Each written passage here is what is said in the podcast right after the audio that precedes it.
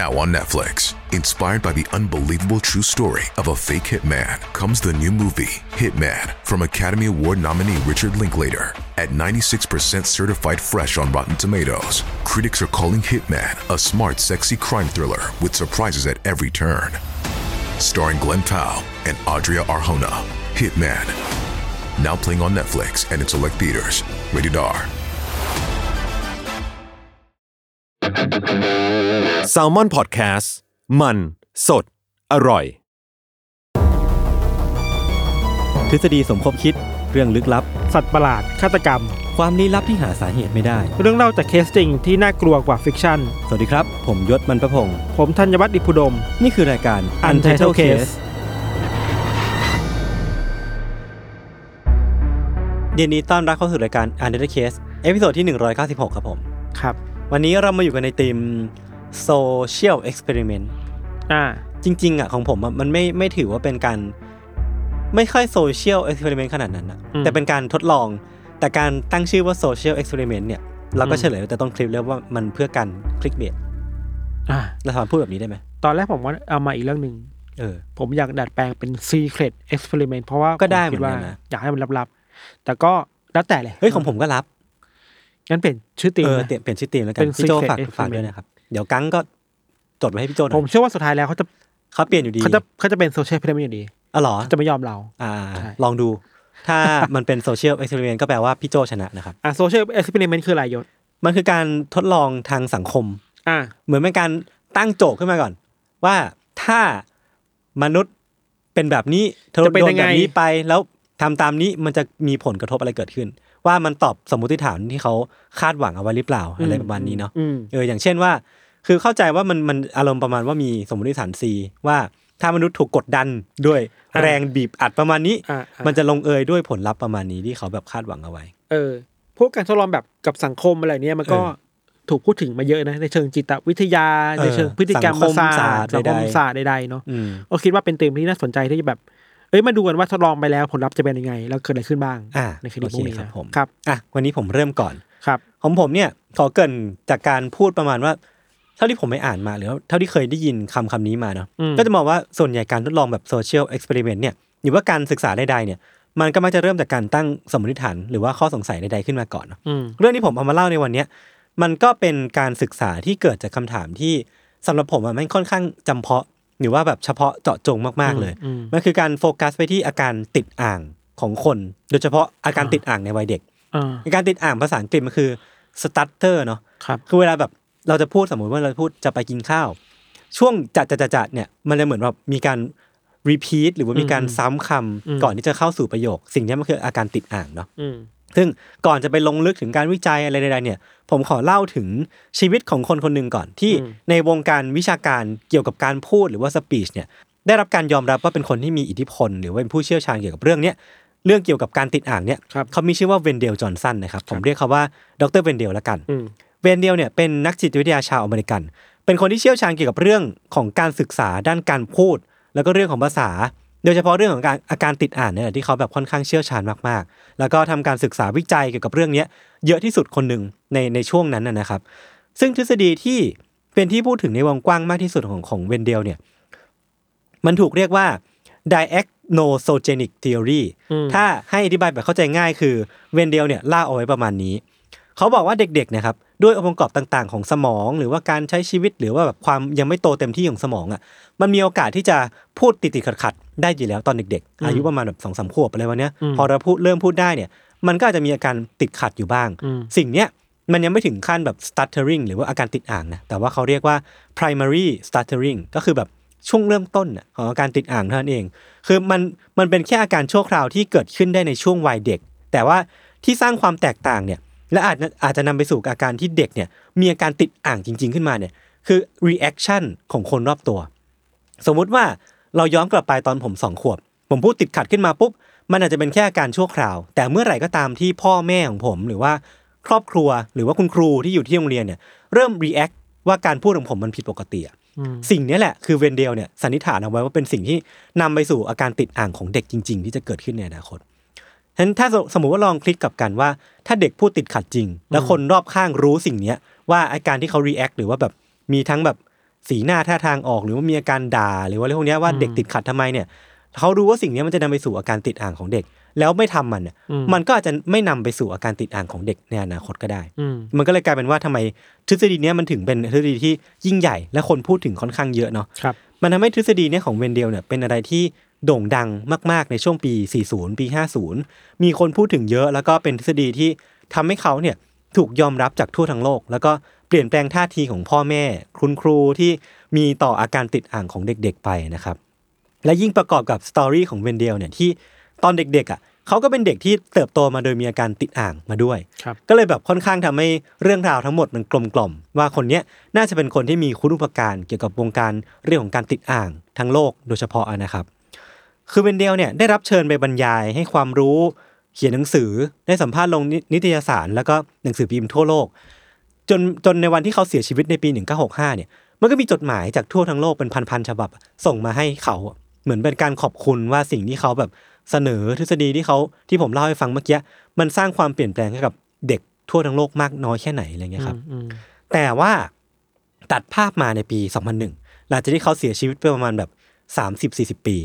มันมีนักข่าวคนหนึ่งของหนังสือพิมพ์ที่ชื่อว่า San Jose Mercury News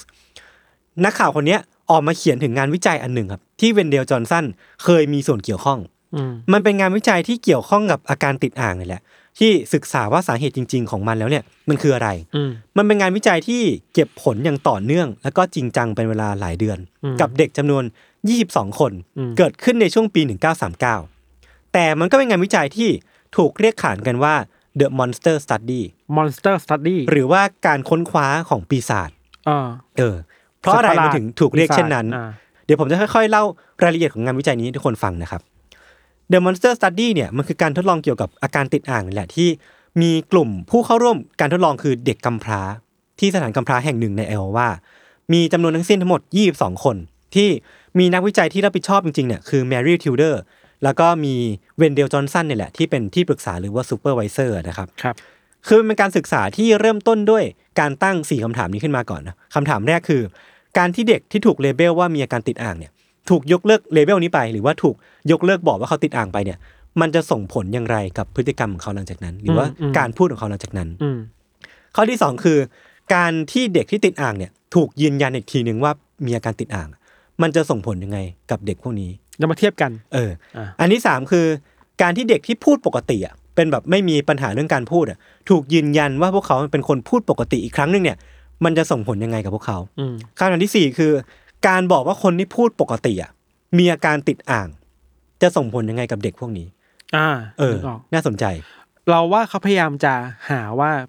ปัจจัยสำคัญคืออะไรในการ ใช่ใช่ จะเป็นการติดอ่างต่อหรือไม่เป็นต่อเนาะ อืม อ่ะ อย่างที่พี่ธันพูดมันคือการพยายามที่จะเข้าใจกลไกการทำงาน การเกิดขึ้นของอาการติดอ่างเนี่ยเนาะแล้วก็สิ่งที่เกิดขึ้นคือแมรี่ทิวเดอร์เนี่ยก็ได้ทำการแบ่งเด็กทั้งหมด 22 คนออกเป็นกลุ่มๆก่อน จากนี้ผมจะค่อยๆ อธิบายจะได้ไม่งงนะครับ การแบ่งรอบแรกเนี่ยคือ20จาก 22 คนเนี่ยจะมีทั้งหมด 10 คนที่คุณครูแล้วก็ผู้เลี้ยงดูเนี่ยบอกว่าเด็ก 10 คนเนี้ยน่าจะมีอาการติดอ่างอยู่บ้าง ไม่มากก็น้อยเนาะแล้วก็จะแบ่งเด็ก 10 คนเนี้ยออกเป็นสองกลุ่ม A กับ B เท่าๆกัน อืม กลุ่ม A เนี่ยจะได้รับพวกเขาจะได้รับการบอกอย่างนุ่มนวลว่า เอ้ย การพูดของพวกเขาเนี่ยปกติดีนะ ไม่มีปัญหาอะไรเลย ทั้งนี้จริงแล้วเนี่ย พวกเขามีอาการติดอ่างอยู่เป็นทุนเดิมเนาะ ส่วนกลุ่ม B เนี่ยเด็กๆ ที่ติดอ่างเหล่าเนี้ยจะถูกยืนยันว่าการพูดของพวกเขาอ่ะมันห่วยแบบที่พวกเขาถูกถูกแปะป้ายมาจริงๆ อืมอืมอืมอืม ทีเนี้ยมันก็จะเหลืออีก 12 คนที่เป็นเด็กพูดปกติแหละ ไม่ได้มีปัญหาด้านการพูด เด็ก 12 คนเนี้ยก็จะถูกแบ่งออกเป็น 2 กลุ่มอย่างละครึ่งอีกทีหนึ่งซึ่งสิ่งเนี้ยมันก็จะคล้ายๆ กับการแบ่งกลุ่มรอบแรกที่ผมได้เล่าไป คือ กลุ่มหนึ่งจะถูกบอกว่าการพูดของพวกเขาอ่ะแม่งห่วยมาก แล้วพวกเขาเนี่ยก็กำลังจะเริ่มมีอาการติดอ่างที่ค่อยๆเดเวล็อปขึ้นมาแล้ว กลายเป็นกลุ่มหนึ่งคือบอกว่าเอ้ยพวกเขาพูดปกติดี ไม่มีอะไรเลย แล้วก็เด็กกลุ่มเนี้ยก็จะได้รับคำชมอย่างต่อเนื่องแบบท่วมท้นมากๆ การศึกษาเนี่ยเริ่มต้นตั้งแต่เดือนมกราคมปี 1939 คือในทุกๆ 2-3สามอาทิตย์นะพี่ทันแมรี่ทิวเดอร์เนี่ยก็จะขับรถมาที่สถานกำพร้าที่เนี่ยแล้วก็พูดคุยกับเด็กทุกคนที่เข้าร่วมงานวิจัยเนี่ยเป็นเวลาประมาณ 45 นาทีต่อคน โดยที่เด็กๆเนี่ยทุกคนไม่มีใครรู้จุดประสงค์ที่แท้จริงของโปรเจกต์นี้เลย อืม พวกเขาเข้าใจว่ามันคือการพูดคุยกับแมรี่ทิวเดอร์เพื่อพัฒนาการพูดของตัวเอง อืม โดยเฉพาะเด็กที่ติดอ่างเนี่ยก็จะเข้าใจว่าคนคนเนี้ยพี่สาวคนเนี้ยมาเพื่อช่วยให้พวกเขาพูดจาดีขึ้น ช่วยรักษา เออ สำหรับเด็กที่ติดอ่างที่อยู่ในกลุ่มที่เธอจะพูดดีแล้วก็ชมด้วยเนี่ย เธอก็จะพูดออกมาประมาณประมาณว่า ไม่เป็นไรนะ เดี๋ยวพวกเธอก็จะดีขึ้นเองเมื่อโตขึ้น แล้วพวกเธอก็จะพูดได้ดีกว่านี้อีก อย่าไปฟังคนอื่น พูดว่าร้ายเกี่ยวกับการพูดของพวกเธอเลย พวกเธอพูดได้ดีมากแล้ว อืม คือมันก็เป็นคำพูดที่ถ้าเราได้ยินอ่ะ มันก็น่าจะเป็นกำลังใจที่ดีมากเหมือนกันเนาะ แต่กลับกันเนี่ยกับเด็กกลุ่มที่พูดปกติ แต่เธอต้องทำเหมือนว่าพวกเขาติดอ่างอะเธอก็จะพูดประมาณว่าอ่ะไปคุยกับทีมงานมาแล้ว ทีมงานลงความเห็นกันแล้วนะว่า เธอน่าจะมีปัญหาอย่างมากในการพูดของพวกเธออ ม มันมีอาการหลายอย่างมากที่บ่งบอกว่าเธอเนี่ยน่าจะเริ่มติดอ่างแล้ว อืม สิ่งที่เธอพูดต่อหลังจากเนี้ยคือเธอต้องหยุดตั้งแต่ตอนนี้เลยนะทำยังไงก็ได้ให้ตัวเองเนี่ยไม่ติดอ่าง แล้วก็อย่าพูด จนกว่าจะมั่นใจว่าจะพูดได้ถูกต้อง อืม คือมันเป็นคำพูดที่ค่อนข้างแบบรุนแรงมากๆ แล้วมันก็ไปส่งผลกับการกระทำหรือว่าความเป็นไปของเด็กหลังจากนั้นเหมือนกัน อืม รวมถึงว่ามันมีการแบบเมนชั่นชื่อเด็กคนอื่นที่มีอาการติดอ่างว่าเนี่ยตอนนั้นน่ะตอนเมื่อก่อนหน้าเนี้ยเด็กคนเนี้ยที่ติดอ่างเนี่ยก็เริ่มต้นแบบเธอเหมือนกัน อืม งั้นถ้าสมมติว่าเธอไม่แก้ไขอ่ะสักวันเธอก็จะเป็นเด็กติดอ่างเหมือนพวกเขา เหมือนโยนความกดดันมาให้เด็กมากขึ้นนะ เออ ผลกระทบที่เกิดขึ้นน่ะ มันเห็นได้แบบแทบชัดแบบแทบจะทันที คือในกลุ่มที่เป็นเด็กปกติ แต่ถูกแมรี่ทิวเดอร์บอกว่าติดอ่างเนี่ย มันมีเด็กคนหนึ่งอายุเก้าขวบ จู่ๆเขาก็ไม่ยอมพูดอะไรเลยเว้ยแบบไม่ยอมคุยกับเพื่อน แล้วก็เอาแต่กุมมือแล้วก็เอามือเนี่ยก่ายหัวตลอดเวลา เหมือนแบบพฤติกรรม body language หรือว่าภาษากายอ่ะมันออกมาค่อนข้างชัดว่าพวกเขากังวลมากๆกับสิ่งที่เขาเป็นอยู่นะตอนเนี้ย อืม มีเด็กอีกคนหนึ่งอายุ 15 จู่ๆก็พูดน้อยลงมาก แล้วก็มีอาการแบบชอบดีดนิ้วอะตอนกังวลอะ อืม คือเหมือนเดเวล็อปสิ่งนี้ขึ้นมาเดเวล็อปแบบนิสัย หรือว่าพฤติกรรมแปลกๆขึ้นมา เพื่อทดแทนหรือว่าชดเชยความไม่มั่นใจในตัวเองออกไป ครับ แล้วพอถามว่าทำไมเป็นอะไร เด็กคนนี้ก็จะบอกว่า เธอกลัวว่าจะพูดประโยคต่อไปไม่ได้ ก็เลยดีดนิ้วขึ้นมาเพื่อเพื่อขับไล่ความกลัวนี้ออกไป มันคืออาการแบบนึงแหละ เออ ในการฟิกซ์ตัวเองอะนะ ใช่ใช่ใช่ คือเธอก็กลัวว่าตัวเองเนี่ยจะพูดติดอ่าง เธอก็เลยเลือกที่จะไม่พูดดีกว่า มีเด็กอีกหลายคนครับที่ผลการเรียนเนี่ยตกแบบหวบเลยเว้ยคือแบบการเรียนตกต่ำมากๆ ไม่ยอมเข้าเรียน เด็กหลายคนเนี่ยก็มีอาการพูดไม่ออก มีเพื่อนของเด็กคนหนึ่งที่เข้าร่วมการทดลองเนี่ยบอกว่าจู่ๆเพื่อนคนเนี้ยก็เงียบไปเลย ไม่ยอมคุยกับเขาเลยทั้งที่เป็นเพื่อนสนิทกัน แล้วก็แทบจะไม่เห็นว่าเด็กคนเนี้ยไปพูดกับใครคนไหนเลย อืม แล้วที่มันน่าเศร้าคืออีกสองปีให้หลังน่ะ เด็กคนเนี้ยก็หนีออกจากสถานกำพร้าแล้วก็ไปอยู่ที่ไหนก็ไม่รู้ อืม เออคือแบบก็คือกลายเป็นเด็กมีปัญหาคนหนึ่งไปเนาะแมรี่แล้วก็ทีมงานเนี่ยได้นำประโยคที่ผมบอกไปก่อนอันเนี้ยว่า เด็กคนเนี้ยเด็กกลุ่มเนี้ยมีปัญหานะ คุณต้องพูดแบบเนี้ยไปกำชับกับคุณครู แล้วก็ผู้เลี้ยงดูเด็กในในสถานกำพร้า ต้อง ด้ว พูดแบ ย บเดียวกัน เออ ต้องเรียกแบบเดียวกัน ใช่ คือนั่นแปลว่าในช่วงเวลาที่แมรี่มาที่เนี่ย เธอก็จะย้ำเตือนเด็กเหล่านี้ว่าพวกเขามีปัญหานะ และในช่วงเวลาที่แมรี่ไม่อยู่อะคนที่เป็นผู้คุมหรือว่าคนครูเนี่ย ก็จะเข้าใจว่าเด็กเหล่านี้มีปัญหาจริง ครับ ๆ แล้วก็จะพูดจาย้ำเตือนแบบเนี้ยไปเรื่อยๆจนเด็กรู้สึกว่ากดดันมาก อืม ๆ แล้วก็พวกเขาเนี่ยก็จะเริ่มมีอาการแบบไม่มั่นใจว่าว่าจะพูดได้ แล้วถ้าสมมติว่าพวกเขาไม่ไม่ไม่มั่นใจหรือว่ารู้สึกว่าพูดไปแล้วมันจะติดอ่างเนี่ย พวกเขาก็เลยเลือกที่จะไม่พูดดีกว่า อืม คือการศึกษาวิจัยเนี้ยมันกินเวลาตั้งแต่เดือนมกราคมปี 1939 ไปจนถึงเดือนประมาณแบบเดือนพฤษภาคม เป็นเวลาเพียงไม่กี่เดือนแล้วมันก็จบไป แต่แน่นอนว่ามันได้สร้างบาดแผลให้กับเด็กที่ไม่มีส่วนรู้เห็นอะจำนวนมาก ใช่ ที่ไม่แน่ใจว่าบาดแผลเหล่านี้ครับ ใช้เวลาทั้งชีวิตอะมันจะเยียวยาได้หรือเปล่าด้วยซ้ อืม ำคือไม่แปลกใจเลยว่าทำไมงานวิจัยเนี้ยมันถึงถูกเรียกว่า The Monster Study เนาะ อืม เนี่ยเราจะมาพูดถึงความโหดร้ายของการศึกษานี้กัน ผมคิดว่าน่าจะมาดิสคัสกับพิทันได้ค่อนข้างเยอะเหมือนกัน ครับ คือมันก็มีเหตุผลอยู่ว่าทำไมนอกจากในทีสิสของแมรี่ทิวเดอร์เนี่ยมันไม่มีการพูดถึงงานวิจัยเนี้ยในพับลิกอีกเลยเว้ย อืม คือตัวเวนเดลจอห์นสันเองที่เป็นนักวิจัยที่มีชื่อเสียงเนี่ยเขาก็แทบจะไม่พูดถึง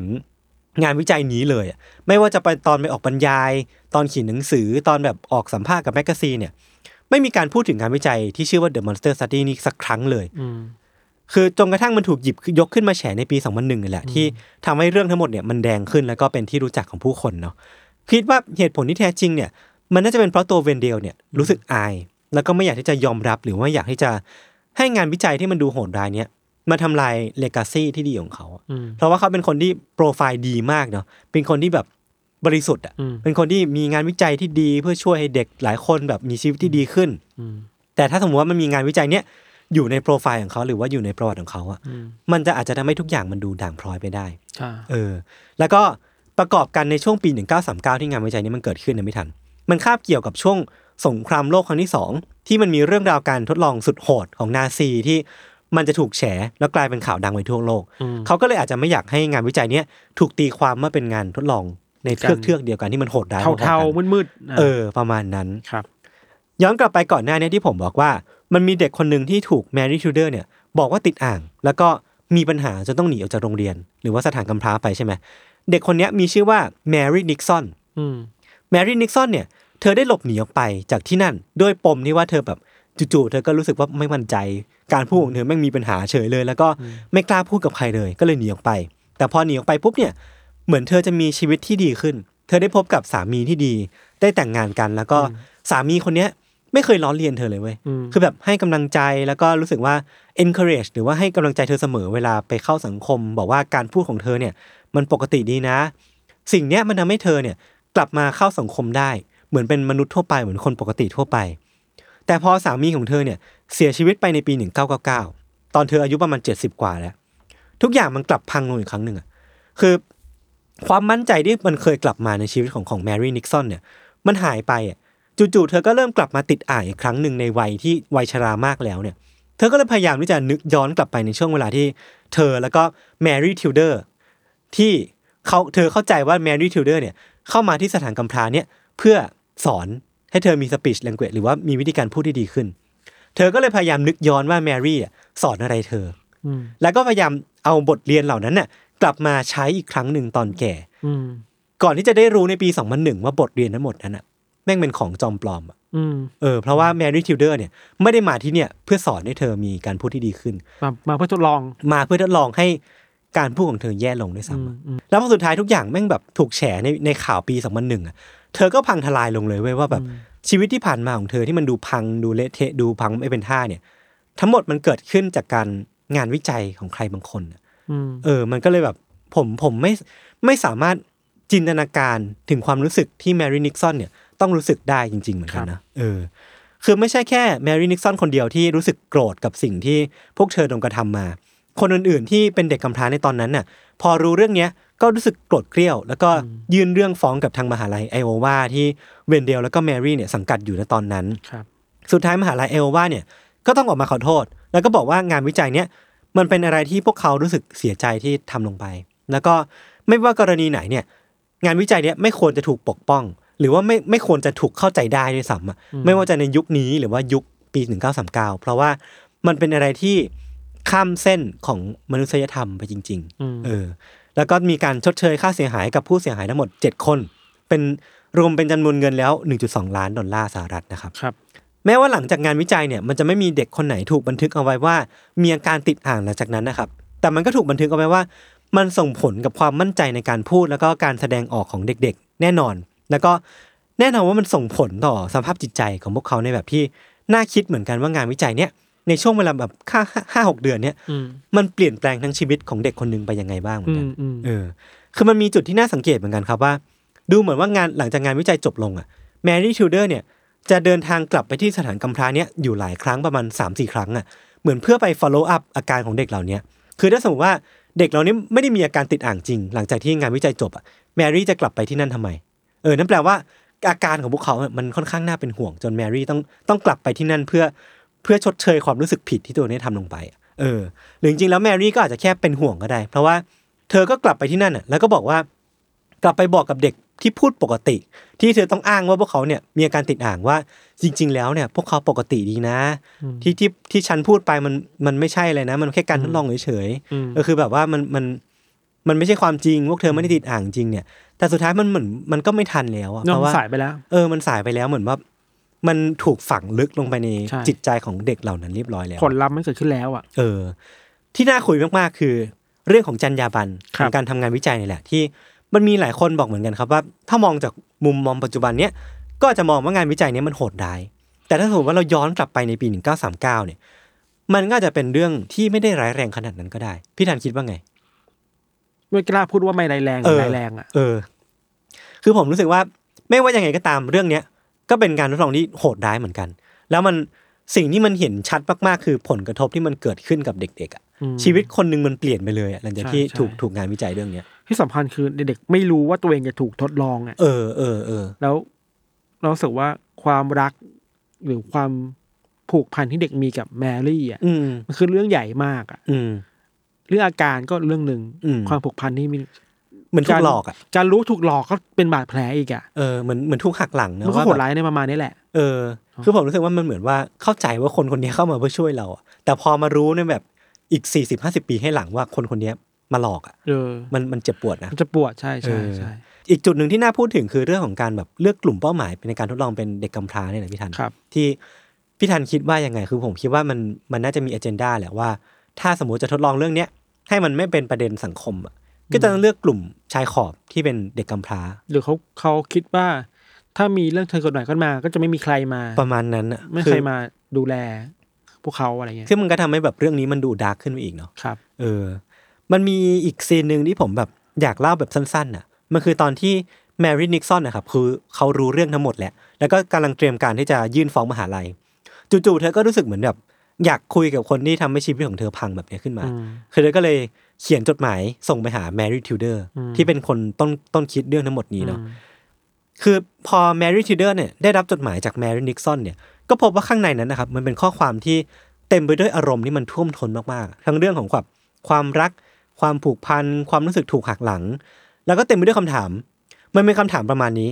ถามว่าคุณแต่งงานไหมชีวิตเนี่ยคุณแต่งงานไหม อืม คุณมีลูกหรือเปล่า อืม แล้วลูกลูกของคุณอ่ะสำคัญกับคุณไหม อืม ทำไมถึงต้องทำการทดลองกับพวกเราเด็กกำพร้า อืม พวกเรามีปัญหามากพออยู่แล้ว พวกเราไม่ได้เป็นที่ต้องการด้วยซ้ำตอนเนี้ย ฉันไม่มีอะไรเหลือแล้ว เธอเอาชีวิตไปจากฉันไปเรียบร้อยแล้ว เชื่อจะปวด เออ แล้วตอนเนี้ยที่ฉันนั่งร้องไห้อยู่เนี่ย ฉันก็คิดว่าจะส่งอะไรไปเพื่อบอกให้คุณรับรู้ถึงความเจ็บปวดนี้ดี คือมันเป็นความเจ็บปวดที่ไม่มีวันหาย แล้วก็อยากที่จะให้คนที่เป็นต้นต้นเรื่องทั้งหมดอย่างแมรี่เชอร์เนี่ยรับรู้ถึงความเจ็บปวดนี้ อืม เออ มันเป็นซีนที่ที่ค่อนข้างเจ็บปวดเหมือนกัน เนาะมันมีบาดแผลเกิดขึ้นในใจคนอ่ะ เออเออเออพี่ทันพี่ทันมีความ เรา เห็น เรารู้สึกว่างานวิจัยแบบเนี้ยมันก็ มันต้องบาลานซ์และผลลัพธ์ของการไม่บอก อืม การไม่ขอคอนเซนต์คืออะไรอะ อืม เราเราไม่แน่ใจเหมือนกันว่าในในเชิงวิชาการมัน ครับ รับได้ไหมถ้า อืม หนัก อืม นักวิจัยจะทดลองอะไรบางอย่างแล้ว ไม่ได้ชี้แจงคอนเซนต์ของกลุ่มตัวอย่างตั้งแต่แรกอะ เออ เราไม่แน่ใจว่ามันมีกรณีอีกหรือเปล่า แต่ว่าถ้ามันจะดีก็คืออ่ะก็บอกไปอ่ะ หรือว่ามันจะมีผลว่าอ่ะถ้าไม่บอกว่าเป็นวิจัยก็จะมีผลแบบนี้ อืม มันเราไม่รู้แฟกเตอร์นี้มันสำคัญแค่ไหน ปัจจัย อื ที่ ม สำคัญไหนเนาะแต่คิดว่าแต่ว่ายิ่งพอมันเป็นการวิจัยที่มันส่งผลต่อ คนคนหนึ่งในระยะยาวอะ อ่ายิ่ ยิ่งจำเป็นต้องบอกข้อมูลที่สำคัญกับเขาที่สุดว่า เขาจะไปเจอความเสี่ยงอะไรบ้าง ใช่ใช่ใช่ เนอะ คือผมว่าน่าคิดอย่างพิธันอย่างที่พิธันพูดว่า การบอกการไม่บอกเนี่ยมันก็เป็นแฟกเตอร์ที่สำคัญเนาะ อืม เพียงแต่ว่าเราเองอะเราไม่ได้อยู่ในวงการวิชาการ เออ แต่สมมติว่าใครอยู่ ก็อาจจะมาลองคิดดูก็ได้นะ เนาะ ว่า เนาะเนาะ ถ้าจะทำงานวิจัยเนี้ยใหม่ขึ้นมาอีกครั้งหนึ่งเพื่อ เออ ดูว่างานกะอาการติดอ่างมันมีผลมาจากอะไรเนี่ย เออ เราจะออกแบบงานวิจัยเนี้ยยังไงให้มันไม่ส่งผลกระทบต่อคนชีวิตคนขนาดเนี้ย เวลาทำวิจัยมันจะมีอยู่หลายพาร์ทแหละ อืม พาร์ทเช่น การตั้งสมมติฐาน เออ เป้าหมาย เออเออ งานวิจัยสมมติฐานต่าง ๆ อันเนี้ยโอเค อืม แต่ว่าพอออกแบบกระบวนการวิจัยแล้วเนี่ย อันนี้แหละต้องมาคุยกันวิธีการมันเวิร์กไหม เออเออเออ หรือมันมีวิธีการอื่นๆที่จะทำให้เห็นผลเหมือนกันหรือเปล่า โดยที่ไม่จำเป็นต้องเอาชีวิตคนไปเสียขนาดนี้อะ ครับ อืม ก่อนจบคือเท่าที่ผมไปอ่านมา ดูเหมือนว่าทฤษฎีของเวนเดลที่บอกว่าอาการติดอ่างเนี่ยมันเกิดขึ้นจากเด็กพูดติดขัด แล้วคนรอบข้างรีแอคทำให้สิ่งเนี้ยมันเป็นจริงขึ้นมาเนาะคุณเหมือนว่าณปัจจุบันเนี้ยทฤษฎีนี้ก็เหมือนจะไม่ได้เป็นที่ยอมรับขนาดนั้น เพราะว่ามันก็มีกรณีอย่างที่มีเด็กบางคน มีอาการติดอ่างตั้งแต่เด็ก แล้วก็คนรอบข้างก็ไม่ได้รีแอคอะไร แต่โตมาก็ยังมีอาการติดอ่างอยู่ อืม ก็เลยคิดว่ามันอาจจะไม่ได้มีความน่าเชื่อถือขนาดนั้นในปัจจุบันนี้ แต่ว่าถ้าใครมีความรู้หรือว่าเป็นคนที่คลุกคลีอยู่กับวงการ อืม วิชาการเรื่องพวกเนี้ยก็มาแชร์ความรู้กันได้นะ อีกอย่างหนึงคือทำไมถึงยังเรียกว่ามอนสเตอร์อ่ะ ก็คือผมว่ามันคือความโหดร้ายอ่ะ อืม เออมอนสเตอร์สตดี้มันคือ มันคือความแบบไร้จรรยาบรรณขงก เป็น ร ชื่อที่มาทีหลังถูกปะ ใช่ใช่ใช่ใช่ อ่าโอเค ใช่ใช่ ครับ ครับผม โอเค งั้นก็ประมาณนี้ ครับ พักฟังโฆษณาสักครู่ก่อนกลับมาฟังเรื่องของพิธันในเบรกหน้าครับผม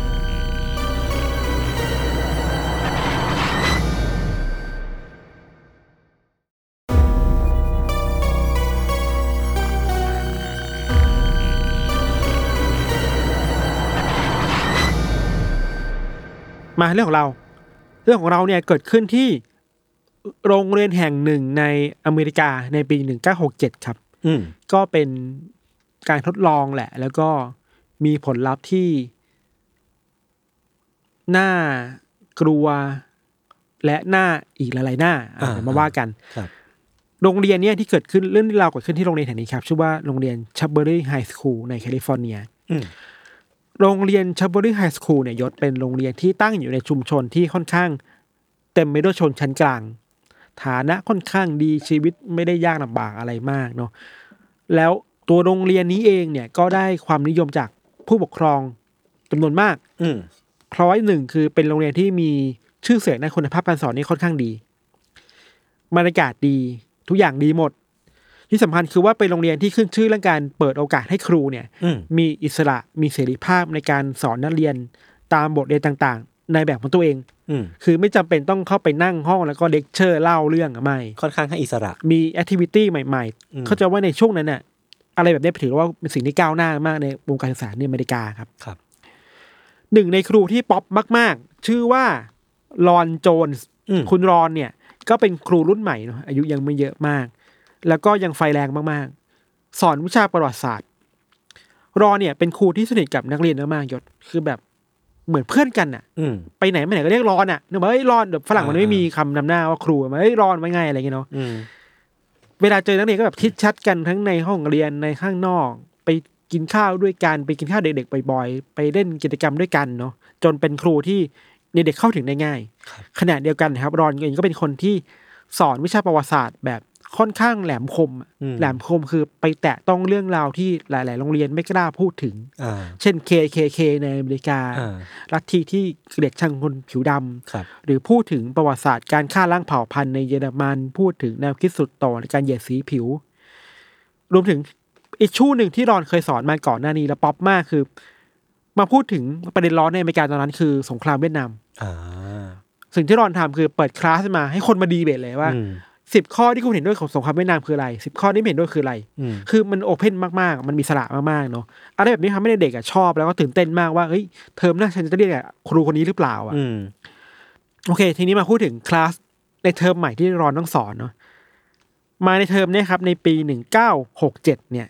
รอนได้รับมอบหมายให้ไปสอน วิชาประวัติศาสตร์โลกร่วมสมัย contemporary Hi- world history เนี่ย กับเด็กเกรดสิบเกรดสิบเราไม่แน่ใจว่าเทียบเป็นไทยเท่าไหร่ อายุสิบ ม ห้าขวบ มสี่ อายุสิบห้าขวบอะ มสามมสี่ ประมาณสิบห้าขวบไอ้เนาะ อืม เออต้องไปสอนนี่แหละคอนเทมโพสตอรี่ครับ แล้วเด็กๆ เนี่ยในห้องนี้แบบว่าเขาตื่นเต้นมากเว้ยเทอมนี้ฉันจะได้เรียนกับครูที่แม่งป๊อปที่สุดในโรงเรียนแล้วอ่ะเก่งมากๆอ่ะพอถึงวันที่จะได้เริ่มเรียนกันนะครับเด็กๆก็เข้าไปนั่งใช่ปะพอเข้าไปในห้องพบกลับพบว่าอย่างแรกคือเฮ้ยเก้าอี้โต๊ะในห้องอะมันเปลี่ยนไป อ่า ปกตินั่งเป็นคู่กัน คู่หนึ่งคู่หนึ่งคู่หนึ่งหรือเปล่าแต่ว่าเฮ้ยโต๊ะที่นั่งเนี่ยมันกลายเป็นโต๊ะเดียวอ่ะ คือทุกคนนั่งคนเดียวไม่มีใครนั่งใกล้กันเลย แล้วก็มีแบบเป็นแบบมีทางแยกอะไรเนาะพอเริ่มคลาสอะครับ รอนก็เดินเข้ามาในห้องเนาะพร้อมกับความตื่นเต้นของนักเรียนอย่างที่เราบอกไป รอนบอกว่าคลาสนี้เทอมนี้จะเป็นห้องพิเศษ อืม ที่เราทุกคนเนี่ยจะทำการเรียนการสอนแบบมีส่วนร่วม อืม มี participation กันค่อนข้างเยอะ มันจะไม่ใช่การมานั่งอ่านหนังสือท่องจำเพื่อสอบอะไร แต่พวกเราจะทำการทดลองอะไรบางอย่างกัน อืม ในคลาสนี้เนาะมีเงื่อนไขว่านักเรียนกลุ่มไหนก็ตามที่มีส่วนร่วมเป็น active learning และ active learner ของคลาสที่มากๆ เนี่ย จะได้ A แอคทีฟเรนเนอร์ก็คือแบบอ่ะยกมือถามคำถาม ใช่ใช่ ตอบคำถามนู่นนี่นั่น ใช่ ขอให้ทำอะไรก็ท อ่า ำ อันนี้คือได้ A ครับ ส่วนคนที่เป็น passive คือไม่ค่อยมีส่วนร่วมเนี่ย ได้ C นะ โหยมันต่างกันเยอะนะ ต่างกันมาก มันไม่ใช่แค่ A กับ B มีที่น่าสนใจมากกว่านั้นอีก ส่วนคนที่ตั้งใจจะต่อต้านการเรียนหรือกิจกรรมแบบเนี้ย อ่า จะได้ F โห ยังมีอีก แต่ถ้าเป็นคนที่ต่อต้านการเรียนการสอนแบบนี้แล้ว ต่อต้านสำเร็จแล้วปิดการเปลี่ยนแปลงจะกลับมาได้ A เว้ย เชี่ย ฟังแล้วตื่นเต้นป่ะ เชี่ย มันคือการมอบชาเลนจ์ที่แบบ เออ ใจหลวงมากนะ เออ ผู้หญิงนี้ก็น่าตื่นเต้นอย่างที่บอกอะถ้าเป็นเรา แล้วเราเป็นนักเรียนคือแบบ เชื่อแล้ว มันมีทางเลือกให้ไปอ่ะ ครูคนนี้จะพาเราไปทางไหนวะ นั่นสิ คลาสนี้จะพาเราไปที่ไหนอ่ะ แต่ที่แน่ ๆ ที่มันเลือกง่ายสุดคือไม่เลือก C แน่ อ่า ๆ ไม่เลือกช้อยสมมติเป็นผมนะ อ่า ผมจะไม่เลือกช้อยที่แบบกูไม่มีส่วนร่วม ได้ เออ C จะลองไป A ดูแบบมี participation เยอะ ใช่ ๆไกลแบบหนึ่งคือลองกระบทดูอะ แล้วยอมเหนื่อยอ่ะ เออ แต่ถ้ากบฏแล้วไม่ไม่ชนะก็เอฟนะ เสียง หนึ่งว่ามันมีชาเลนจ์อย่างนี้อยู่ครับ อืม กลับมาที่ภาพในห้องเนอะโต๊ะที่แบบถูกนั่งแยกเป็นโต๊ะเดี่ยวอะครับ ครับ ก็เริ่มมีวัตถุประสงค์แล้ว อืม รอนเดินเข้าไปเขียนกระดานบน บนห้องเนาะ อืม เขียนว่า วันนี้เราจะมาเรียนหัวข้อ stand true discipline อ่า แปลเป็นไทยคือความเข้มแข็งผ่านระเบียบวินัย อ่า แล้วก็บอกว่าอ่ะเดี๋ยวเราจะมีแบบฝึกหัดเพื่อออกกำลังกายกันวันนี้ วันนี้ยังไม่สอนนะ ออกกำลังกายก่อน อืม เขาสั่งให้ทุกคนเนี่ยต้องนั่งหลังตรงอ่ะ อืม แล้วก็เอามือไพร่หลัง อ่าฮะ แล้วเขาบอกว่าท่าแบบเนี้ยจะทำให้คุณอ่ะเรียนหนังสือได้สบายใจที่สุด เข้มแข็งที่สุด อ่า ดีที่สุด อ่า แล้วต้องนั่งอย่างทางคาบนะ โอ้โห เด็กก็แบบอ่ะตอนแรกนึกว่าเป็นอีเวนต์ชาเลนจ์ก็ทำตามมันใช่ป่ะ อ่า ยังยังมีมากกว่านั้น หลังจากที่อ่ะก็สอนไปแล้วก็นั่งไพร่หลังแบบนั้นไปครับ ก็มีเกมให้เด็กเล่น สิ่งที่รอนทำคือว่า บอกว่าทุกคนลุกออกจากโต๊ะ และไปอยู่นอกห้อง ในมือเขามีนาฬิกาจับเวลาอยู่เขาจะจับเวลาว่า จะมีใครที่เข้ามาในห้องช้าที่สุด อ่า คือทุกคนน่ะต้องกลับมานั่งที่โต๊ะให้ได้เร็วสุดไว้ย ครับ แล้วจับเวลาหาคนช้า ก็ทำไปเรื่อยๆสวดเวลาไม่ดีจะบอกกดดันเวลาไม่ดีเลยเวลาไม่ดีเลยแล้ว สุดท้ายแล้ว รอนก็เปลี่ยนรูปแบบเว้ยบอกว่าที่ผ่านมาที่พวกคุณวิ่งเข้ามาว่าะคุณแยกกันไง อืม บางคนก็กระโดดมามันมีการชนกันอ่ะทำให้ทำให้แบบ เสียเวลาม มาช้าเสียเวลา อืม คุณทำตามที่ผมสั่งนะ จัดแถว เดินเข้ามาแบบเป็นระเบียบ อืม และดูซิเวลาได้ดีเท่าไหร่ อืม สรุปเวลาดีขึ้น อืม ทำอย่างนี้หลายรอบมากยศ จนเด็กคนหนึ่งอะพูดออกมาเองเลยว่า ครูครับ ขอลองอีกไหมลองอีกได้ไหม อยากรู้ว่าพวกเราอะทำได้แค่ไหน สุดท้ายภาพของห้องนี้คือทุกคนเดินกันเป็นระเบียบวินัย ไม่มีการแข่งแย่งอะไรกัน แล้วค่อยๆมาในโต๊ะแล้วก็เวลาดีมาก อ่า แล้วก็จบคลาสนั้นไปเลยเว้ยคลาสวันแรก อืม แล้วรอนก็บอกนี่ไง ถ้าคุณมีวินัยอ่ะทุกอย่างมันจะดี อ่า ก็แบบเชื่อถ้าเป็นเราก็แบบเชื่อแม่ง powerful อ่ะ เออเออเออ เออ แต่ยังมีมากกว่านั้นครับ ในวันต่อมา รอนก็กลับมาเนาะเราพบว่าในห้องอ่ะ เขาไม่ได้สั่งไหนทุกคนกลับมานั่งแบบนี้เลยเว้ยตั้งแต่เขามา อืม คือนั่งแบบ นี่คือคาบที่สอง หลั ใช่ไหม คาบที่สองในวันต่อมา เออ คือเป็นคลาสพิเศษที่มีมีต่อกันหลายๆวันเว้ยเด็กนั่งแบบนี้ด้วยออโต้อะแล้วรอนก็ตกใจคือตอนแรกเขาบอกว่าเขาอะจะยอมแล้ว อืม เขาจะไม่สอนแล้ว เนี่ยเมื่อวานจบแล้ว แต่ถ้าไม่เด็กทำต่ออะ อืม เขาเลยเลือกจะโกโกรอนกับสิ่งนี้ไปเรื่อยๆครับพยายามทดลองให้มันมากขึ้นเนาะสิ่งที่รอนทำในห้องวันนี้คือว่า เขาจะมาสอนวิชาใหม่เว้ย อืม แล้วสอนวิชาชื่อว่า stand true community อ่า เมื่อวานคือ stand true แบบ Discipline ระเบียบวินัย วันนี้คืออ่ะ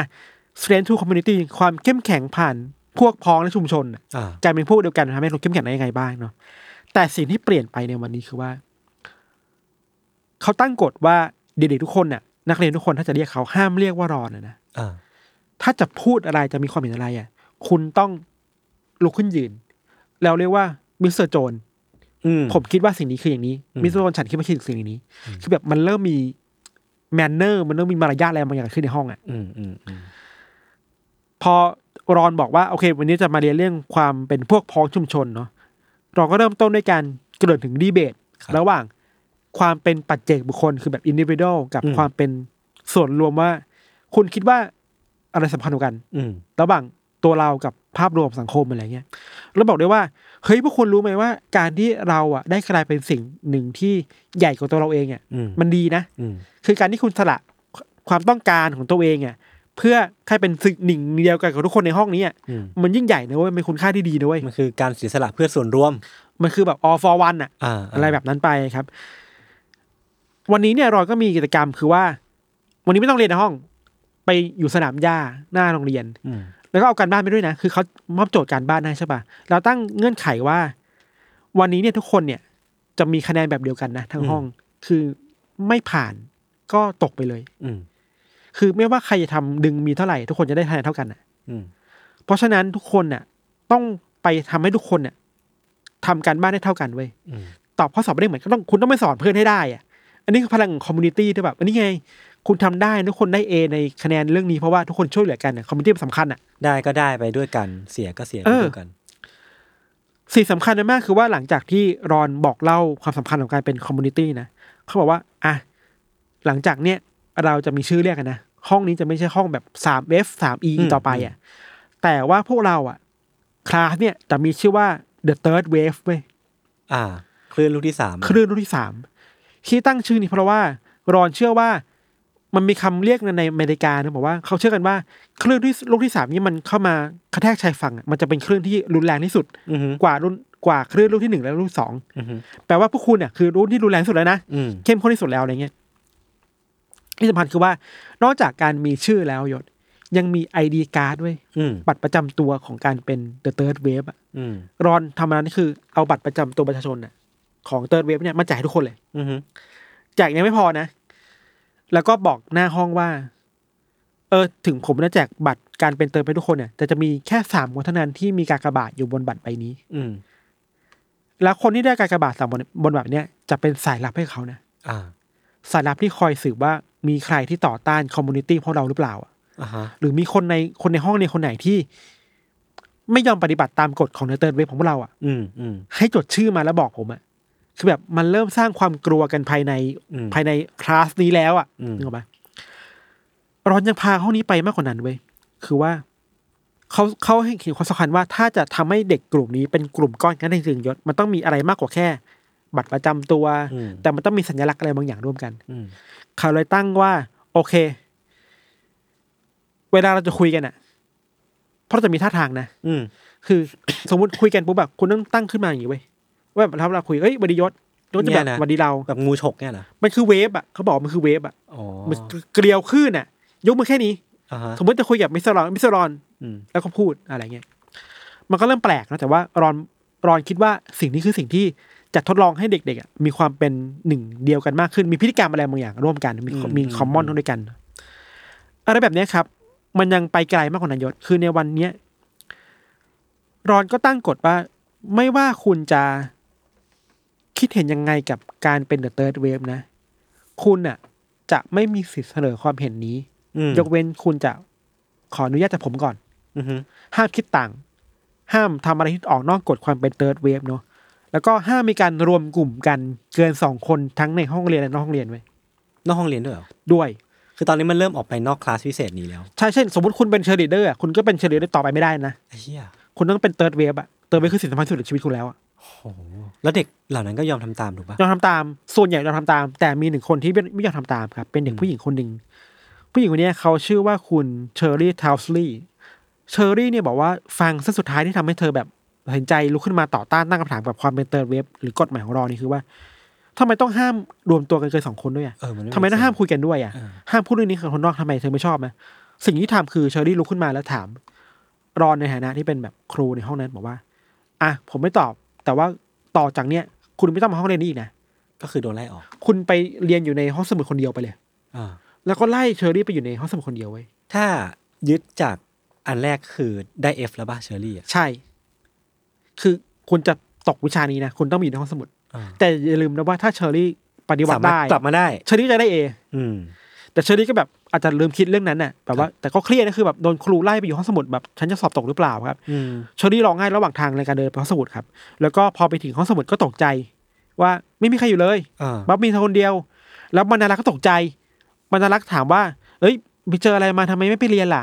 เชอรี่ก็เล่าเรื่องราวว่าเนี่ยในห้องชั้นเนี่ยมันมีการสร้างคอมมูนิตี้มีเติร์ดเว็บได้เกิดขึ้นเนาะแล้วไม่รู้ว่าจงใจหรือบังเอิญนะ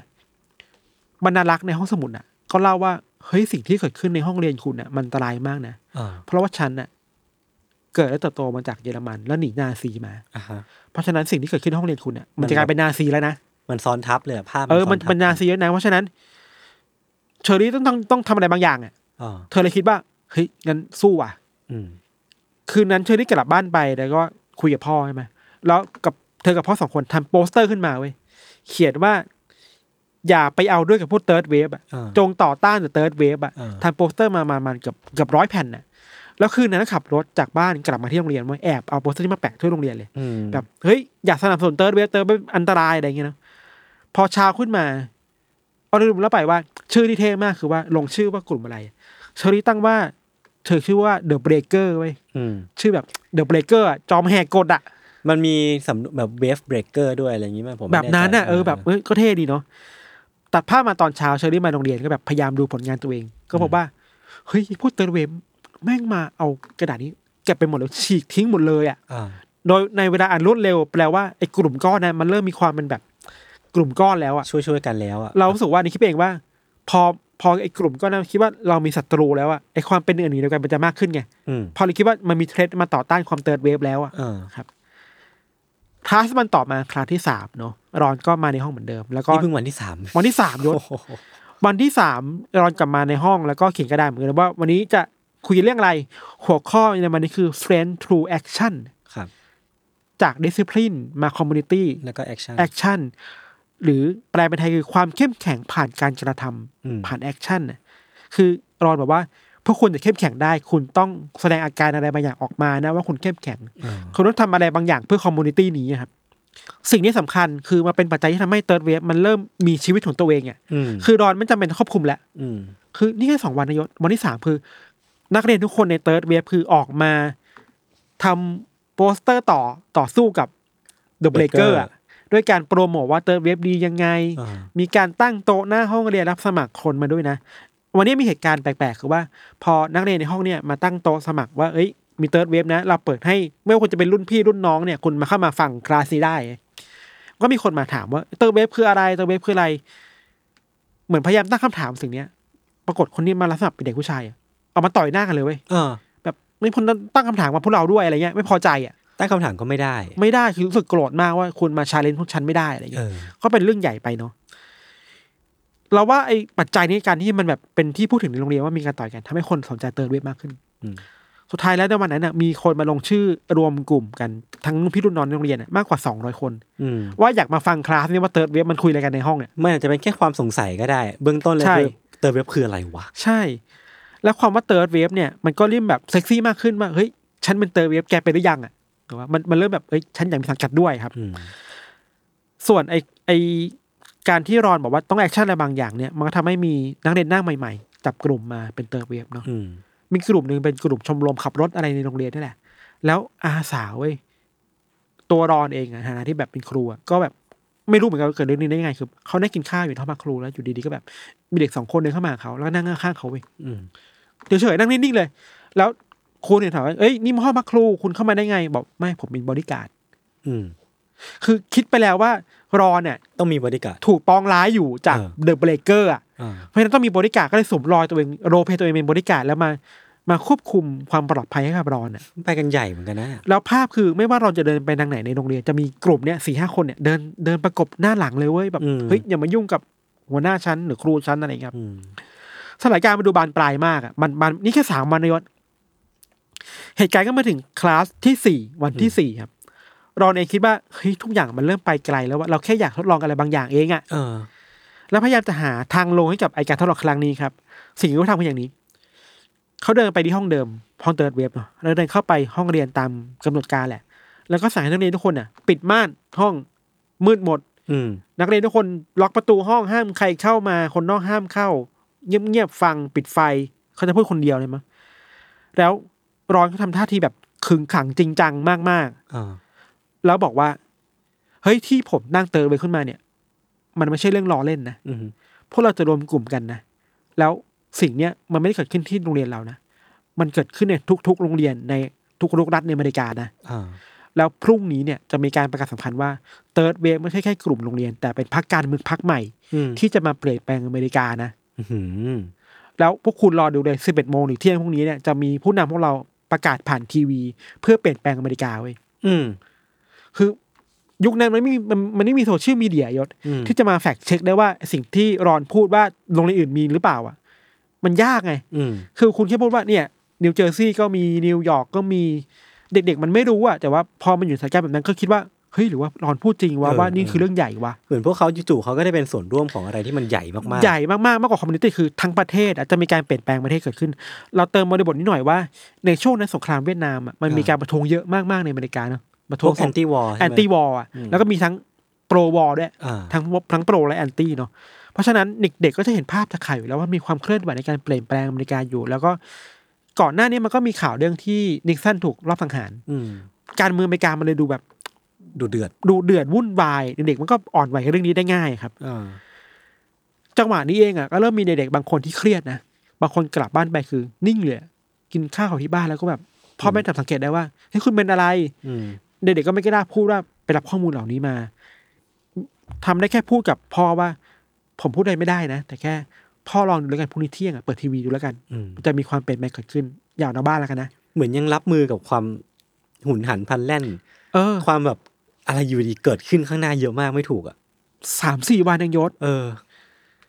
พอวันถัดมาเนาะมันก็มาเริ่มมีเด็กๆที่อย่างอย่างเชอรี่ที่ต่อต้านไปสงสัยว่า ครับ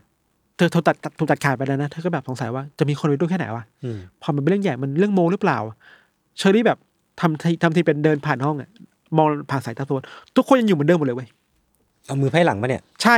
แบบนี้ใช่ปะ ใช่แล้วก็ฟังอยู่อย่างนั้นน่ะ แล้วแล้ววันนี้จริง ๆ แล้วอ่ะ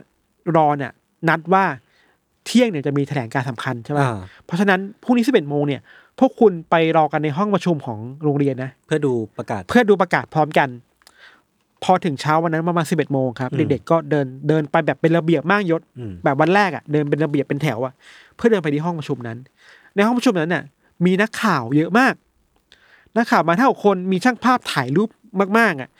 ทำให้นักเรียนกลุ่มนั้นเติร์ดเว็บสว่าเฮ้ยหรือมันจะเรื่องจริงวะ อ่า แล้วก็มีรอนอยู่ตรงเวทีข้างหน้า แล้วพร้อมทีวีหนึ่งเครื่อง อือฮึ รอนก็บอกว่า โอเค พวกคุณไปถึงจุดนี้ได้เนี่ย แปลว่าพวกคุณมีพลังมากพอนะ อืม แล้วหลังจากนั้นนายศเขาก็ปล่อยทิ้งไปนิ่งๆไปปรากฏว่าเด็กๆอะกลับพูดสโลแกนถึงความเป็นเติร์ดเว็บค่อยๆกระซิบอะ อ่า แล้วก็ค่อยดังขึ้น จากดังขึ้นจะเป็นลุกขึ้นยืน แล้วก็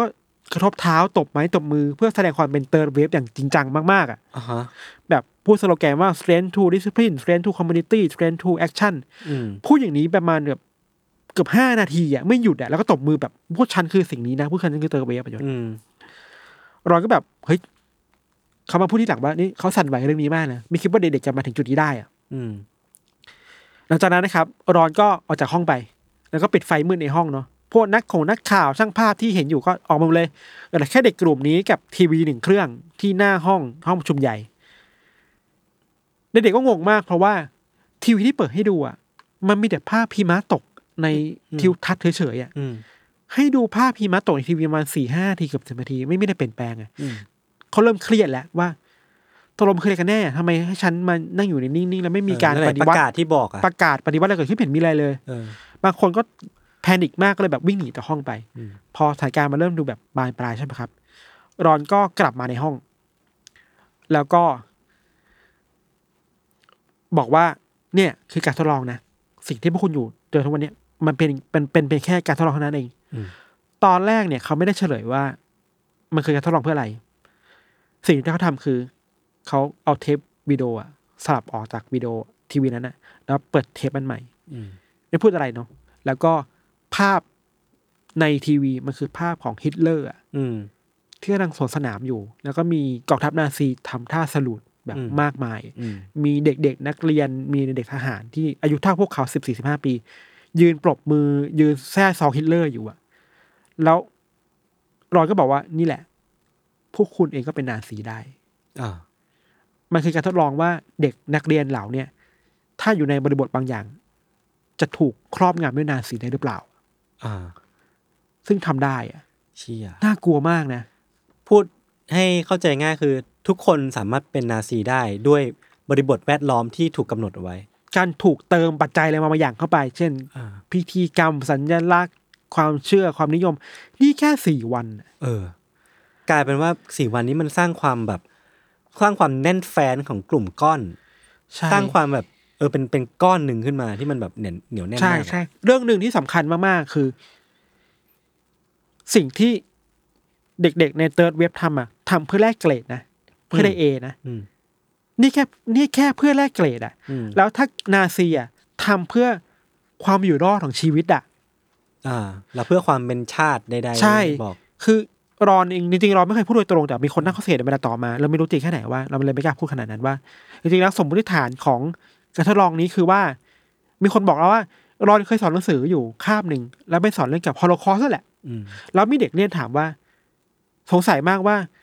มันเกิดการฆ่าล้างเผ่าพันธุ์มากขนาดเนี้ยทำไมคนเยอรมันถึงไม่ต่อต้านฮิตเลอ อืม ร์และนาซีเลย อืม อันเนี้ยเป็นเป็นปมหนึ่งที่แบบรอนอยากรู้ว่า อ่ะเออว่ะได้ไงวะ แต่อันนี้ไม่รู้จริงแค่ไหนนะ แต่ว่ามีคนพูดถึงกันเยอะมากว่า อืม จุดเริ่มต้นของทดลองนี้คือแบบนั้นครับ อืมอืม หลังจากเกิดเหตุการณ์นี้เสร็จปุ๊บอะเด็กช็อกไปเลยเว้ย แน่นอนดิ ทุกคนออกมาบางคนร้องไห้เลยอะ โหแม่ง บางคนกอดคอกันแล้วแบบเฮ้ยทำใจไม่ได้วะ เออ เราถูกทำแบบนี้ บางคนก็พูดแบบเหมือนกับแบบปลอบใจตัวเองว่าฉันรู้อยู่แล้วว่าเนี่ย ทดลองมันโกหกกัน อืม บางคนก็แบบซึมไปเลยก็มีอะไรเงี้ย เด็กหลายคนต้องใช้เวลาประมาณหลายปี เพื่อจะเยียวยาสิ่งนี้เกิดขึ้นได้ อืม แล้ว อย่าลืมว่าพฤติกรรมบางอย่างมันฝังเข้าไปในใจพวกเขาไปแล้วอะ อืมอืม การทดลองเนี่ยก็ถูกเรียกว่าเป็น the third wave experiment ครับในเวลาต่อมา แล้วก็สร้างข้อถกเถียงเยอะมากๆว่าทำเกินไปหรือเปล่า อืม จำเป็นต้องให้เด็กรู้ขนาดนี้เลยเหรอว่า อืม นาซีมันน่ากลัวแค่ไหนอ่ะ เออ นั่นสิคือผมว่าคำถามเมื่อกี้ไม่รู้ใช่อินเทนไม่ใช่ไม่รู้ใช่ความตั้งใจจริง ๆ ของ ม ของอาจารย์หรือเปล่า ผมว่ามันอาจจะแค่อยากตอบความสงสัย อืม บางอย่างของตัวเองก็เป็นไปได้อะ ใช่แล้วเอาเด็กมาเป็นข้อทดลองนั้น เออ การทดลองเนี้ยก็มีคำถามเยอะขึ้นมา เยอะเยอะเกิดขึ้นมามากมายเนาะ ครับ อันแรกคือคอนเซนต์แหละเหมือน อืมอืม เหมือนแค่สังยศคอนเซนต์คือเด็กๆไม่รู้ถูกท ไม่ ดลอ รู้ ง อะไร อะ เลยอ่ะ เราไม่รู้ตัวเองจะถูกครูพามาถึงจุดที่มันสโตรงขนาดนี้อะ ครับ อันต่อมาคือว่า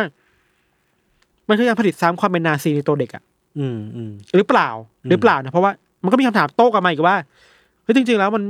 การทำแบบนี้มันเหมือนการเขาเรียกว่าไงนะการทำให้การกลายเป็นนาซีมันเกิดขึ้นง่ายเกินไปอะจริงๆแล้วเด็กไม่ได้เป็นนาซีหรอก อืม เด็กแค่รู้สึกเป็นกลุ่มก้อนเท่านั้นเอง อ่า เพราะการเกิดขึ้นของนาซีในเยอรมันได้ มันเกิดขึ้นจากปัจจัยเยอะแยะมากมาย อืม บริบททางการเมืองเศรษฐกิจสังคมต่างๆเลยทำให้คนมันไม่กล้าต่อต้านนิดเลอร์หรือนาซีเนาะแต่ว่าเด็กๆกลุ่มนี้คือ พวกเขาถูกหล่อหลอมมาจากครูโดยตรงอะ่ะ อืม ว่าเอ้ยการเป็นกลุ่มก้อนมันดีการเป็นสายลับ มันเป็นยังไงการมีศัตรูอยู่แบบไงอะไรเงี้ย มันเป็นสภาพแวดล้อมจำกัดเนาะ ใช่ ที่เหมือนเป็นห้องปิดที่คุณครูจะทำอะไรก็ได้ จะแบบเผยแพร่อินโฟ a t ชัน ใช่ บังคับให้เขาทำยังไงก็ได้ เพื่อผลลัพธ์ที่ที่ต้องการ ใช่ อีกเรื่องหนึ่งคือว่าคนที่วิจารณ์เขาวิจารณ์ว่า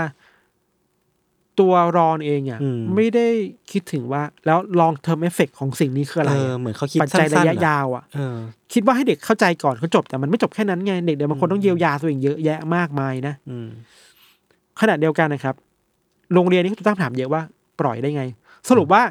ครูใหญ่รู้เรื่องมาตลอด อืม คือรอนคุยกับครูใหญ่ว่าเอ้ย ผมจะทำการทดลองนี้นะ คุณช่วยอนุมัติหน่อย ครูก็อนุมัติ อืม แต่ก็ลืมคิดถึงผลไปอะไรเงี้ย อืม ครับ ครับ ประมาณนี้ยศ โห ผมว่าแม่งเป็นเรื่องที่ มีคำถามเชิงจริยธรรมเยอะมาก จริง แล้วทุกคนก็น่าจะแบบเห็นตรงกันว่าสิ่งนี้มันไม่ควรเกิดขึ้นหรอก ใช่ เออ แต่ว่ามันเหมือนมันทำให้เรามานั่งวิเคราะห์เป็นสเต็ปสเต็ปได้เหมือนกันนะว่าไอ้คลาสแรกมันคือ strength through discipline ใช่ไหม วินัย มันคือเรื่องของตัวเองเรื่องของตัวตนใช่ไหม เออ แล้วมันก็ค่อยพัฒนาไปเป็นแบบ community มี อืม action อืม มันเหมือนว่าพอตัวเองปุ๊บมันขยายไปสู่ community อืม แล้วพอ community มันมีกฎหมายมีข้ออ ม ห้ามมี อืม การกระทำต่างๆนานาเพื่อเพื่อสร้างความเป็นกลุ่มก้อนขึ้นมา อืม แล้วมันนำไปสู่สิ่งที่จุดตัดชัดเจนคือมีความเกลียดชังต่อคน ใช่ ความเป็น ใช่ อื่นอ่ะ ใช่ สิ่งเนี้ยแม่งน่ากลัวมากเลยพอเราคิดว่าทุกอย่างมันถูกสร้างขึ้นมาได้ระยะเวลาแค่สามสี่วันอะ ใช่ แล้วนี่แค่สามสี่วันอะ ในไม่ใช่ทั้งวันด้วยนะ คลา สาม ส สี่วั เดียว แค่คลาสเดียวของของวันต่อสามสี่วันแม่งแบบ เออ เฮียมายโบลนมาก แล้วปัจจัยหนึ่งคือนอกจากการสร้างความสามัคคีแล้ว การสร้างศัตรูอะไรแบบนี้ให้เกิดขึ้น เอ อะ อเออเออ การว่าเอ้ยเอ้ยไอคนนั้นคือเดอะเบรกเกอร์แล้วแบบมันพยายามตามว่าเราอยู่อะ เออ ความเป็นอื่น มันยิ่งทำให้ในเคสนี้คือความเป็นเรามันชัดเจนมากขึ้นอะ ครับ ความเป็นเรามันถูกนิยามจากความเป็นอื่นด้วยเหมือนกันอะ อืม อะไรเงี้ย ก็เป็นการทดลองที่ค่อนข้างน่ากลัว โอ้พีคพีค เราไม่เคยรู้มาก่อนจนมาหาข้อมูล อืม เนี่ยเมื่อก่อนเราพูดถึงแซนฟอร์ดเอ็กเพร์เมนต์เนาะ อ่าดังๆ คุก Sanford prison experiment อะไรอย่าง ใดๆ นั้นก็อันนี้ก็ถูกตั้งคำถามเรื่องจริยธรรมเยอะ เคสนี้ก็ถูกตั้งคำถามเรื่องจริยธรรมเยอะแล้ว อืม คนทำคือครูด้วยอ่ะ อืมอืม มันล้ำเส้นหรือเปล่าเนอะขณะเดียวกัน มันก็มีคำถามโต้ไปโต้มาเยอะแหละ เช่น ที่เราบอกว่าเอ้ยสิ่งนี้มันคือการ glorify นาซีหรือเปล่า อืม ทำให้นาซีดูแบบเท่มีวินัย คือเราไม่รู้อินเทนชันจริง ๆ ของของคุณคุณรอนอ่ะ ใช่แต่จริงๆช่วงหลังเขาก็ออกสารคดีมีคนไปถามเขาเยอะนะเขาบอกว่าเขาชอบอ้างว่า ผมทำแค่คลาสแรกแหละแต่คลาสสองเห็นเด็กมันอินก็เลยทำตามต่อ อ่า หยุดไม่อยู่อะไรเงี้ย อ่า แต่ก็ฟังหูไว้หูแหละ เออเข้า เนาะ ใจ เวลามันผ่านไปแล้วจะพูดอะไรก็ได้เลยนะครับ ครับ หลักคือนี่แหละเรามันมันคือการคำถามที่พวกเราคนตั้งกับคำถามทางเคสของเรายศอะว่า อืม จริยธรรมการทดลองมันมีแค่ไหน คือเข้าใจว่าการทดลองมันมีเพื่อให้มนุษย์ก้าวไปข้างหน้า เออ ทุกอย่างมันมาเพื่อตอบคำถามบางอย่าง เออ ที่ถ้าปลดล็อกไปได้เนี่ย มันจะได้ไม่มีการค้นพบอะไรใหม่ ใช่ ๆ แต่สิ่งที่เราต้องเสียไป ใช่ ในการก้าวไปข้างหน้าเนี่ย มันคืออะไรกันแน่ เออ แล้วมันมันมันคุ้มค่าจะเสียไปไหมอ่ะ ใช่ อืมในกรณีของผมกับพี่ธันคือชีวิตของนักเรียน ความรู้สึก เด็กคนหนึ่งที่หายไป ตัวตนเนาะ เออ อ๋อลืมเล่าไปวารอนในปีต่อไปก็ออกจากโรงเรียน ลาออก ลาออก อ่า ไม่แน่ใจว่าได้ออกหรือเปล่าแต่ว่าอยู่ไม่ได้ ครับ ถูกคำถามเยอะถูกผู้ปกครองตั้งคำถามเยอะว่าทำไมทำแบบนี้อะไรครับ อืมอืม ก็เป็นประมาณนี้ยศ ครั ก็ บ เป็นเคสที่ก็เป็นธีมที่นานๆเล่าทีรู้สึกว่า ก็เข้มข้น สำหรับผมให้เรื่องพี่ทันเป็นแบบท็อปทอปของของยูซีนะ เนาะ เชื่อผมแบบ ไม่ได้คือคือ มันไม่มีเลือดเนี่ยมันน่ากลัวมากๆเว้ย คือ ตอ จะบอนเรา ก ทำ ว่า ทีมก็ ช น่า อก บ ลัวมาก จะบอกว่าชอบก็พูดได้ไม่เต็มปาก คือผมแค่รู้สึกว่ามัน มันไม่รู้ว่ามีสิ่งนี้เกิดขึ้นแหละเออ คือไม่เคยคิดมาก่อนว่ามีสิ่งนี้เกิดขึ้น มันมันนึกถึงการ์ตูนสการ์ตูนสั้นเรื่องหนึ่งของคุณฟูจิโกะฟูจิโอะ ครับ เขาเคยเขียนเกี่ยวกับประมาณเนี้ยพี่มันมีลุงคนหนึ่งที่เป็นลุงถอดแบบมาจากฮิตเลอร์เลยอะ อืม แล้วเขาก็ใช้ระยะเวลาไม่นานในการทำให้คนในละแวกอะกลายเป็นนาซีเหมือนแบบคนที่เห็นด้วยกับเขาอะ เชื่อเขา เชื่อเขาคือผมนึกถึงเรื่องนี้เลยเว้ยว่า อืม มันคือการเมตาฟอร์คล้ายๆกันว่า อืม การกระบวนการสร้างนาซีหรือว่ากลุ่มก้อนเทือกๆนั้นอะ อืม มันมันเป็นมายังไงอะ อืม เออ แล้วมันก็น่ากลัว ครับ ครับ ประมาณนี้ อือฮึโอเค งั้นก็ประมาณนี้ครับ UC เอพิโซดนี้ก็ถือว่าจุใจกันไปนะครับ จะสองร้อยแล้วนะ เออก็ นี่ร้อยก็หกแล้ว นับถอยหลัง อย่างนั้นก็ฝากติดตาม UC Event ของพวกเราด้วยนะครับ ก็ใครยังไม่มีบัตรไม่ซื้อตั๋วก็ไปดูที่ได้ที่ ที่เกมเมลอน เกมเมลอน ไม่แน่ใจ เร ว่า ตอนนี้เป็นไงอ่า เออตอนที่ตอนที่ออกไปแล้วมันบดบัตรหมดแล้วยังถ้าหมดพวกเราก็ดีใจ ครับ อืมโอเคครับ งั้นก็ติดตามรายการ n อ t เทของพวกเราได้ทุกช่องทางของ s u m m e r Podcast เช่นเคยครับผม สวัสดีครับ สวัสดีครับ